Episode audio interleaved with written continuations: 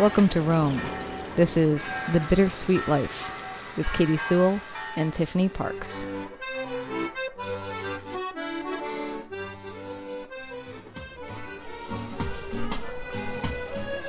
This episode of The Bittersweet Life is brought to you by Stackery.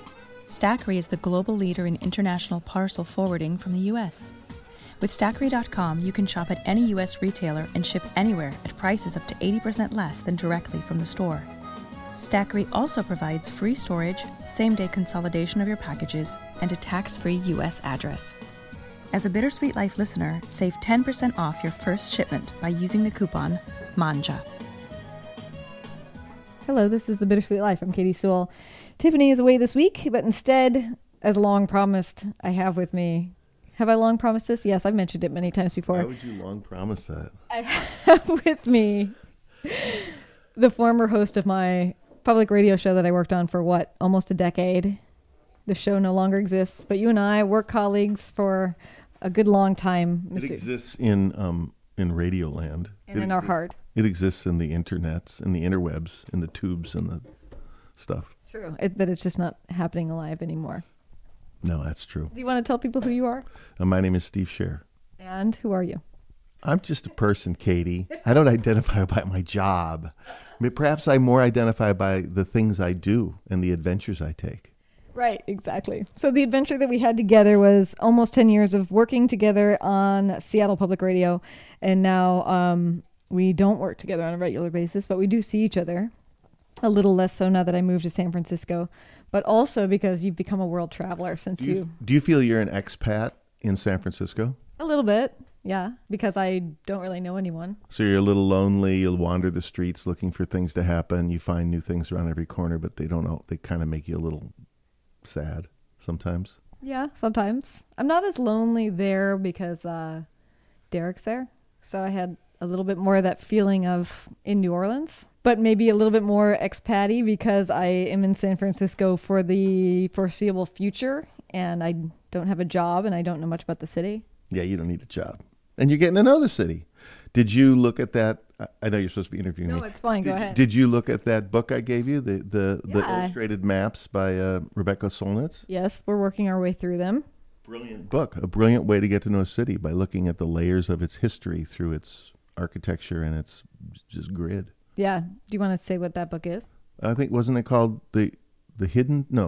No, it's something like, anyway, Rebecca Solnit, it's a book about San Francisco, but it, it has like little places that you can walk and visit, but it's based on themes basically. So it would be like... But, but it's an atlas. It's an atlas, uh, an actual map book. It's an atlas that she made along with some artists.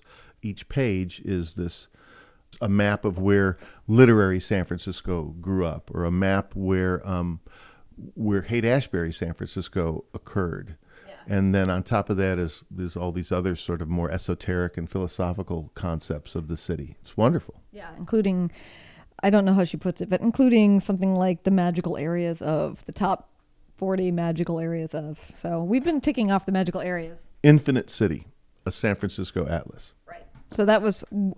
The first thing that happened to me when I walked through the door of my new apartment was, actually before I walked through the door, was I walked up to the door and my upstairs neighbors had a package leaning against the door, and that was from you, that book.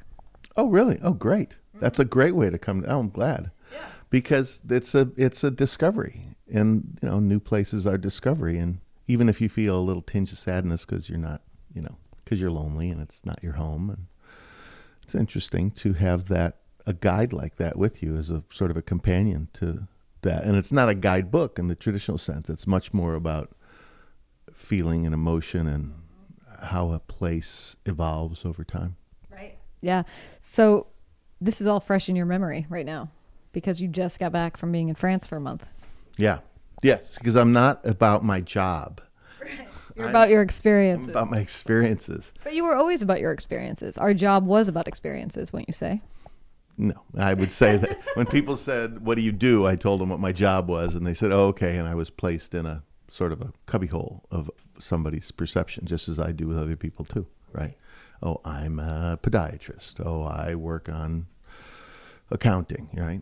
Would you say that in the past you had a pretty large influence on the thought of Seattle as a city. No, I don't would never. That's so. That sounds so pompous.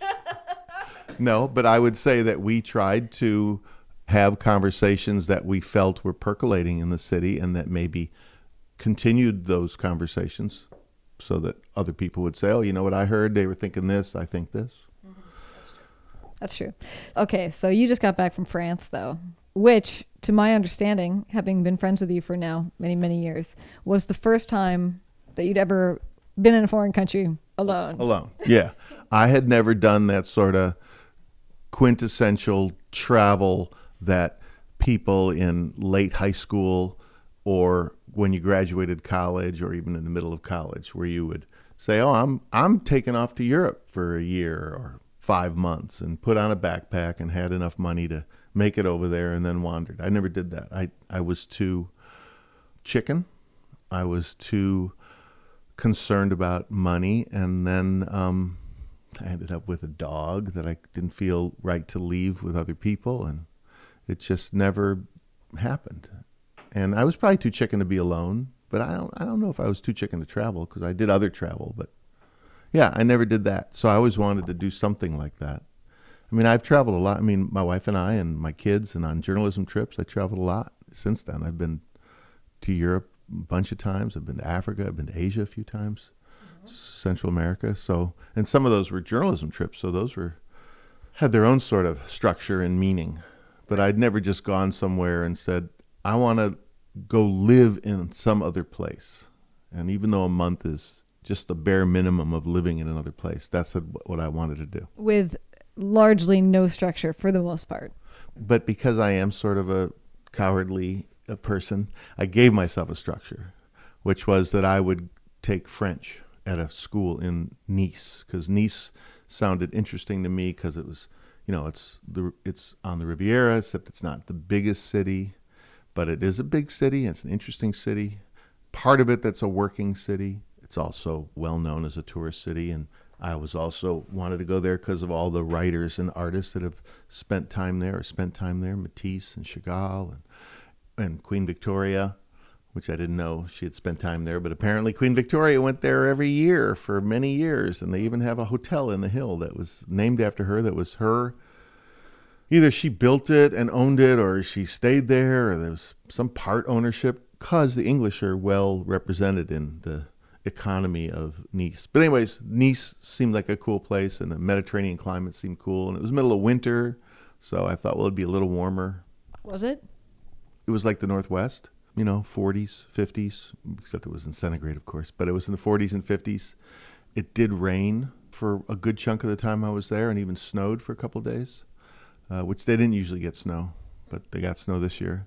And it was windy when the rain came sometimes, because it's this Mediterranean climate and the wind would blow in. But other times it was beautiful blue skies for a few days, and the sea was that slate gray that it gets in the winter months or in the early spring months.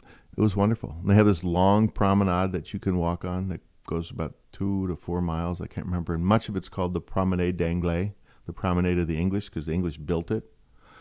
The English tourists and people like Queen Victoria paid for it to be formed and later paved, because before it was there sort of as a walkway, a grassy walkway, but you know how we've settled the coastline. We right? pave things. Yeah. So it's, and it's quite long. It's lined by these pretty cool hotels, some newer buildings, but many of the older buildings of that era, the eighteen seventies, mm-hmm. nineties, and nineteen tens, the Belle Époque. Anyways, it was a cool city. So I wanted to be in a place. That was the other reason. Oh, and then I took French because... You uh, needed a structure. I needed a structure. And uh, in high school, I took two years of French. And I was one of those people in high school that, like most of us, right? Yeah, let's admit it. Yeah, don't call on me, don't call on me. I can't pronounce the words. And you would be all uptight about it. And, and I tried to study, and I did okay on the reading and the... But as soon as you had to speak out in class in French, I couldn't do it, and I had panic. So I only did two years. And then when college came around, I said, well, I got to get my B A instead of my, you know, I got to get the language requirement. And I made it through a quarter and then two or three more weeks, which, because I had the same thing. It was hard. I didn't want to speak up in class. And so I dropped out of French class. I took a Spanish class later, but it didn't fulfill the language requirement. And so I, you know, I kind of had punted on that, and I got a B S instead of a B A, which I always thought was kind of lame. And so I thought, all right, I'm going to check one thing off my, my list of, of failures. And I was going to take French class for a month and try to start the process of learning the language. And so immerse myself in the school. And it was not an expensive school. Looked like the classes were small enough. And I figured there'd be people like me, and there were. So I had that structure too. And that structure was great. How would you say that you ended up? At least well enough to be brave enough to speak out in class? Oh, in class, th- I had none of that problem anymore. And, you know, I've been a journalist all these years, right? My whole job is to speak out loud and ask questions and say things and have opinions. So as bad as my vocabulary was, my teacher was fine. She had this way of, like, when I'd say something, and not just me, but when people would say something, when you mispronounced it or used the wrong word, she'd get this sour look on her face like a cartoon character, and everything gets scrunched up in one form or another. But no, we talked all the time. And oh, we had an, uh, we had to talk about hiring a caterer to cater our wedding, and I was the person having a wedding, you know. And it could have been boring because we had the script that, that we had already listened to, but forget that. So we started making stuff up. I wanted to have elephants parading through my wedding, and he told me he could get me so many elephants, but they were smaller elephants. I mean, we just goofed around, which you never would have that kind of fun in high school class, right? Because in high school class, you took it all so seriously. Mm-hmm. Everything was like, had to be so serious, and your class was serious. I quit after two years in high school, and I'll do you one better. I didn't get a B S, but I went to a college that didn't have a language requirement for that reason. Oh, for that reason, on purpose. On purpose, yeah, because I didn't want to have to do it again. And of course, now on this show, we constantly joke about how bad I am at languages, but really, I, do I know? Have I ever really tried? Not really. Well, you're going to Italy. Spend some time in Italy and take an uh, Italian class. Well, I know, but I keep going to Italy, and it's the same thing, yeah. But take a class. I know they have the same schools there. Just take a class. I mean, some people were just there for a week or two in these classes, yeah, just as refresher courses. And did you pick France because you had taken French in high school? Was that why? Yes, definitely. I wanted French. I, I like the sound of French. I like the way it sounds. Even though some people make fun of it, I just like the lyric nature of it. I, I like other the sounds of many other languages, but I like the sound of French. And I and I have respect for the French culture, French art, French films. I studied French films when I was in college, and uh, French literature to some extent, poets. As Dylan said, sort of like Verlaine and Rimbaud. So you're there a month. You were anticipating being lonely and not necessarily, you weren't sure how you were going to do. Yeah. Tell me about the arc of the month. How did you do? Um, I well, for one thing, I have like strategies yeah. when I'm traveling now to sort of deal with that, including more drinking. I believe you also recommended the drinking. I did, yeah. Yeah, so more drinking is good. I have, I mean, there's, again, keep in mind that, you know, I'm, I was afraid of being lonely, and I was, I'm a coward. So I had, uh, I had Netflix, right? So I would watch movies that gave me comfort, or T V shows that gave me comfort. Which ended up being what? Oh, cartoons. You know, I like animated stuff. Well, I finished up things like Stranger Things. I hadn't finished Stranger Things. There were a couple other series like that that I was finishing up. There was a brand new David Chang food series that I thought was brilliant. It was all about how cultures are blending and and tearing things apart and smushing them back together. And if you're not elitist about it, of which I will say that I found some of the food culture in Nice to be kind of elitist. Like, they kind of clung to old ideas about food, partially because of tourists, but partially because they just sort of did. And I thought, how interesting that they haven't brought new flavors in. But I like that show, so I watched that show. I walked a lot.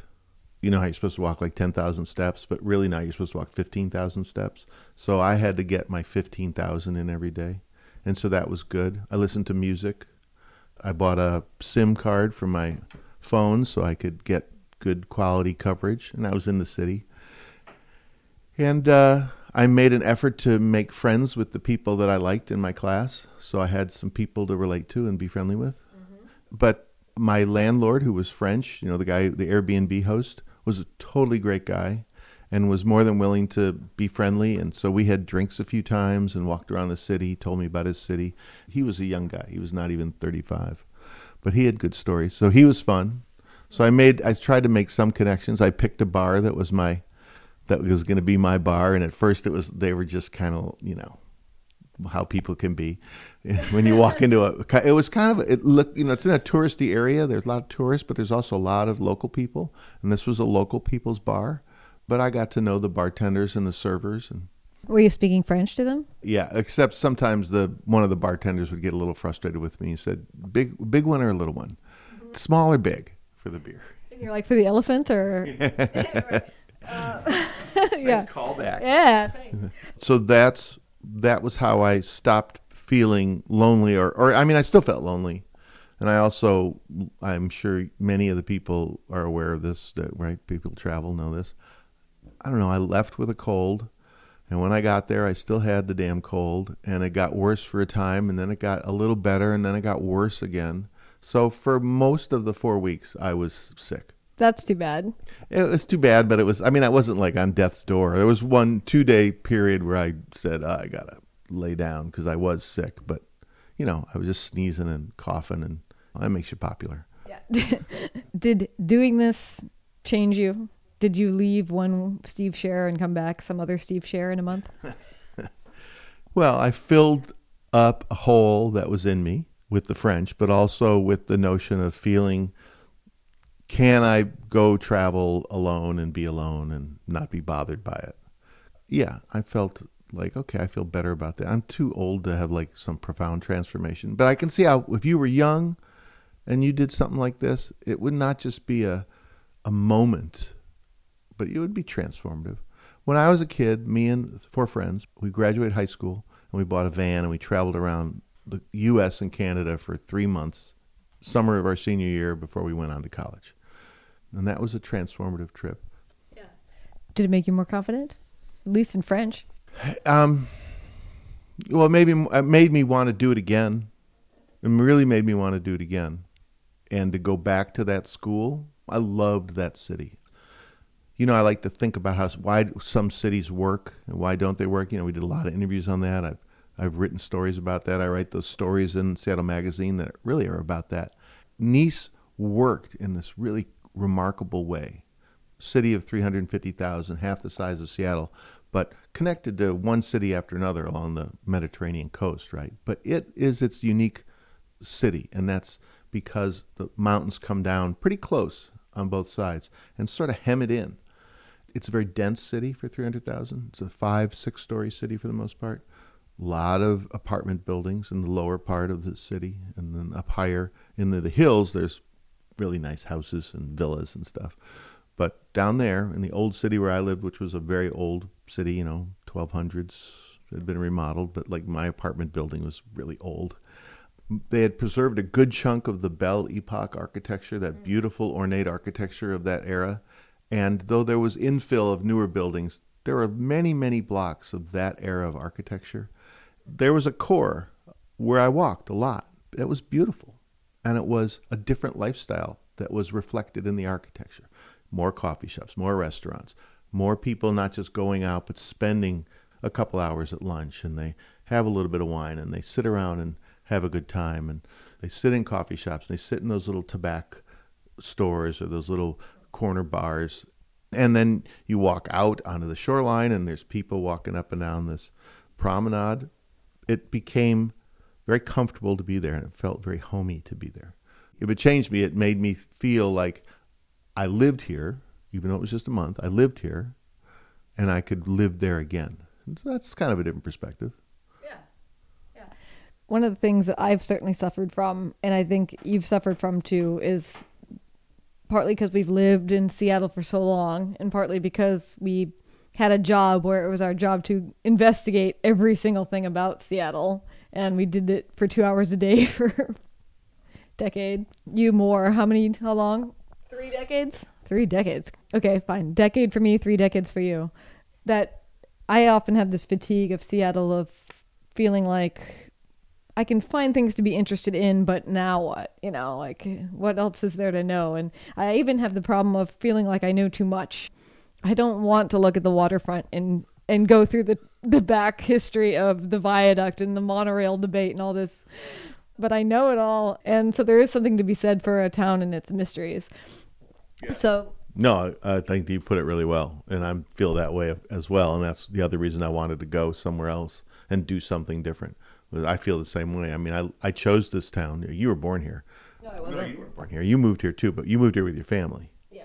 Yeah. I moved here to be here, and I feel the same way. And I, I think I was talking to somebody at some coffee shop the other day, and we started talking about some aspect of the uh, train, the light rail that runs through Seattle now. And I started giving them some of the backstory by accident of what happened in the tunnel, but also what happened on Third Avenue and why the buses are configured that way and all this other stuff. And they thought it was cool. I knew that much. And I was thinking, why do I know that much about this? What the hell? I feel that same way. I mean, I have to, my main exercise is getting out and walking, right? And trying to walk like four miles a day. And I have a hard time mustering the energy to walk from this door, my house, to the four mile amount that I have to walk, because I've walked it already. And I know I haven't seen it all, but I've seen it all. And also, this is a mostly suburban part of the city, and it's just houses, single family houses, and the grid. And then you come to some park, or you come to a school, or maybe there's a little shopping area, but it's very, I don't know. It's just, I, I'm jaded by it, even though I shouldn't be, because it's a beautiful city, but I'm jaded by it. So being in a place like Nice, where I got lost every time I took a left or a right, and would end up in, I ended up in some cemetery one time that had this big Jewish section, which was fascinating to me that there was a big Jewish population in Nice at one time. Up on top of this cemetery was also this uh, this big park that had been a fort, and then dropping down on the other side, to winding through this path that was sort of a path, and there were these ruins on both sides. I found this street that was all these old antique shops. I thought that was neat, looking at these old antiques and art, because it's a big art gallery city, and there's a lot of rich people, so there's a lot of antiques and things to look at, and that was fun. And then I turned a corner one day, and I was in this closed-off but open-walled series of little stalls, but they were permanent. It was a warren where you'd turn left and right and around, and, and it was uh, uh, people selling, you know, old stuff of some age and o- overpriced to some extent, but probably a person with some intelligence could say, oh, this has some value. This is not that valuable, but maybe interesting. But anyways, all these little shops and all these people making their money off these little shops. Oh, and I was wandering through a part of the city, and I came across, you and I like drawing, and we like cartoons, and we like comics, and we like graphic novels. You're working on one right now. I'm very proud of you. And uh, anyways, I all of a sudden stumble across this very modern store that was only selling graphic novels and illustrated children's books. And they're also selling wine and coffee, and they serve a little food. And the first thing I asked was, so I can drink wine and look at these books? You're not worried about me spilling on them? And they said, no, don't be ridiculous, in French, because that part was French. And we talked a little bit about it. And uh, France is very much of a graphic novel culture. I mean, that is a big part of their... of their publishing, and there's some amazing graphic novels that I found there. Loved that store. Said, okay, I'm going to remember this store. And then they closed. I had to leave. It was, you know, seven o'clock, and they were closing for the evening. And they said, you know, come back, you know, anytime you want. It was late. I had had two glasses of wine. I probably had like six glasses of wine by the time I ended up there, maybe more. But it was a great store. They went across the street to this bar called The Beer District. Said, I got to come back to this place, the graphic novel store. Spent the next two weeks, could never find it. Could not even find it listed in, you know, on Google Maps, doing searches. I just could never find it. I didn't have the right name for it, apparently. I know it was there, but it all of a sudden wasn't there. It was like Brigadoon. It had vanished. It was just a pl- thing for me. I never found it again. Wow. And, and you, you know, when in France and in Europe, you know, when stores are closed up, like in America, when stores are closed up, they have usually like gates inside or bars inside the windows. But, you know, in Europe, right, and, and in Asia too, right, when a store is closed up, they usually pull down a metal door and they shutter it. You know, you can't really tell what's there sometimes unless there's signs outside. Yeah. So somewhere this place existed, and I could never find it again, and I never even could locate what street it was on. But how great a mystery is that, right? If it was a story, the only evidence you'd have would be the fact that you still had that one book. Yes. But I did not save the receipt or the card from the shop, which I both took and then misplaced. So all I have is the book, but no evidence that I bought it at some store in France, in, in Nice. So what was it like to come home after all this?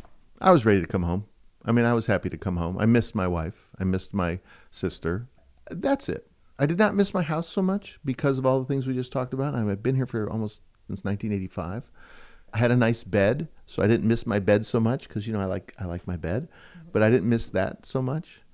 Uh, but I have been taking walks and sort of renewing acquaintances with old friends and spaces, old friends that are spaces. But I am now always sort of thinking, this is cool, but if I was doing the same, I do this a lot. How long is this walk? Oh, I would have walked up to the Matisse Museum and watched those guys playing boules, or, you know, or petanque that they were playing in this park. It was such a convivial space that they were engaged in. We don't really have that same, I don't feel that we have that same sort of thing in the States. I mean, we have people that do pickup games of basketball, and that's maybe an equivalent. But um, I don't know. I just felt nostalgic for that. I'm glad to be back because it's my home, but I do want to do it again. Yeah.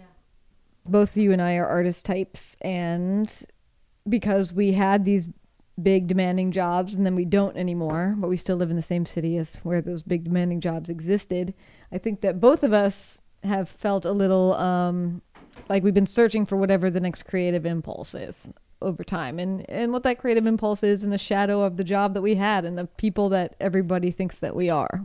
Did you discover anything artistically while you were away and far away from the expectations of Seattle? Well, as I'm more distant from those, and I'm older anyways than you, I used to joke about when people meet me and they they didn't say it, but they almost said, didn't you used to be, you know, Steve Scher. Yeah. yeah. And, and, uh, but I do feel sometimes disconnected from the, you know, we were at, in media, so we felt, we felt, and we weren't in the center of things, but that's a false thinking that media people have. And it stems in part from that constant churn of daily stories, which are mostly just the repeat of the last daily story. And it turns out to be just nonsense. And the deeper things that people produce with culture, works of art that take time to percolate, they're not connected to that kind of buzz. So I've been sort of weaning myself from that anyways. And the, and the, uh, the energy that comes from having to do that kind of daily stuff and being connected to that. But saying that, being there and deliberately being in this foreign place, the other reason to go was to see if, you know, it could clear my head a little bit in order to, this is, everybody does, it's typical, right? In order to sort of figure out where that, what the steps are that I take to get onto the path that keep me focused on the thing that I wanted to do, that I want to do, which is to write fiction, right? And I've been doing it. I've had a good time doing it, but I haven't had any success in getting anybody to read it or getting it published or anything like that. And to to do more children's liter, well, to draw more, to do more cartoons or graphic novels, though I'm no artist. But one thing I I did learn over there was, I did clear my my head enough to think, you know, you're not gonna, you don't have that much longer. Some people drop dead at any moment. So I did sort of find a little resolve to to focus on the things that I want to finish, that I've started and have not finished. And I did find a little bit of that over there, just because it was such a foreign space. You're cleared from the stuff, that the familiar, that it can be clutter. So I did find that. I was doing some drawing, and I'm no artist, right? I mean, I'm drawing is... You say that, but I love your drawings. Yeah, but they're... they're Quit hitting my microphone. You know this is a rule. They're, they're cartoons, right? And they're... Yeah. yeah. But anyways, they're not... But that's drawing. That's... Sure, whatever. But anyways, I was doing that, and that was fun. And I gave myself the task of, I'm going to do the, uh, three or four of these every day. Just sketches. And I would never have done that here. I just wouldn't have thought about it. You know, but I'm in a place where I go to worship at the altar of Matisse and Chagall and Cezanne and Picasso, and they have all these national museums there that are devoted just to one artist, those artists. And so to go there and see their stuff, and to, and to see them working on these simple but elegant creations, That would have happened here. Something about being there in their, in their land where they chose to be because of the light and because of the culture and because of the, the feeling that they got from the land itself. That gave me inspiration that I brought back with me to keep sort of on that path. So that's part of what you get, right, when you travel and go places. And that's why I wasn't, I didn't want to feel like a tourist this time. I wanted to be in that city and I wanted to have a routine. You know, basically, what do I do here? I, I'm in the city, I go to the shops, I keep my apartment clean, keep my house clean, have a few friends. So I wanted to do that in another space and to see how that felt and what it brought about. Yeah. And a lot of it was just, oh, it's the same, it's just sort of the same pathways in your brain and in the feet, but it's different places. And so you can see different things. And sixty odd years of doing that, I felt good about doing it. I was excited to do it, even though it was not, you know, not that big a challenge. It wasn't like I was in the jungle or anything, right? All right, well, we'll leave it there. Maybe next time the jungle? Oh, next time I'm going with you. That's what we decided. Is that right? Yeah, I would like, I would be fun to have shared it with some friends. Yeah. yeah. All right, well, tell me when you're going next. Yeah, I'm going to go next year. Well, thanks for talking to me. Peace out, sister. Miss working with you. Yeah, I miss working with you, but I, I don't miss the working, so we're uh, doing this instead. Yeah. All right, so you'll be a weekly guest from now on. Oh, we're only on every week. No, monthly. I don't think you need that. All right. Well, I don't think Tiffany would like that. Tiffany's got some things to say, Katie. That's true. All right. Well, until next time, this is The Bittersweet Life. I'm Katie Sewell. Talk to you next week. Bye.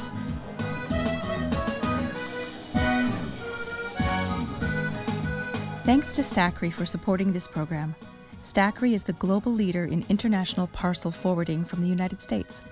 With Stackery, even though you live abroad, you can shop at your favorite U S retailers at prices up to eighty percent less than directly from the store. Stackery also provides free storage, same-day consolidation of your package, and a tax-free U S mailing address. As a Bittersweet Life listener, you can save ten percent off your first shipment. Just visit stackery dot com and use the coupon code MANGIA. That's M A N G I A. Thanks also to the listeners who've donated to keep this show going. We can't do it without you. If you haven't yet, visit the bittersweet life dot net and click the donate button. Any amount donated will be rewarded with a handwritten thank you note and our huge thanks.